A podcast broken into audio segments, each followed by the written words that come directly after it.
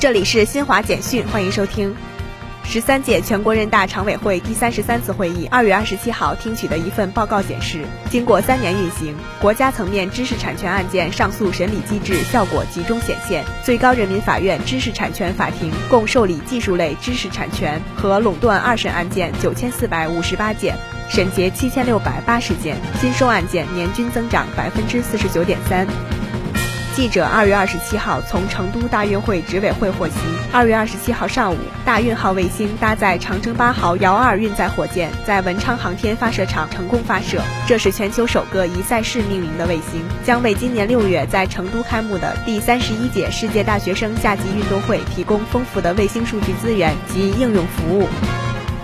据乌克兰总统府网站消息，乌克兰总统泽连斯基二月二十七号发表视频讲话说，乌方不接受在白俄罗斯首都明斯克与俄方举行谈判，愿在白俄罗斯以外的其他城市举行谈判。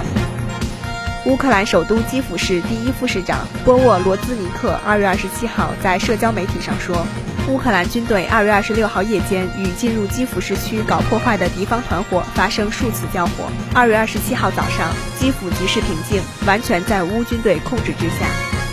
以上由新华社记者为您报道。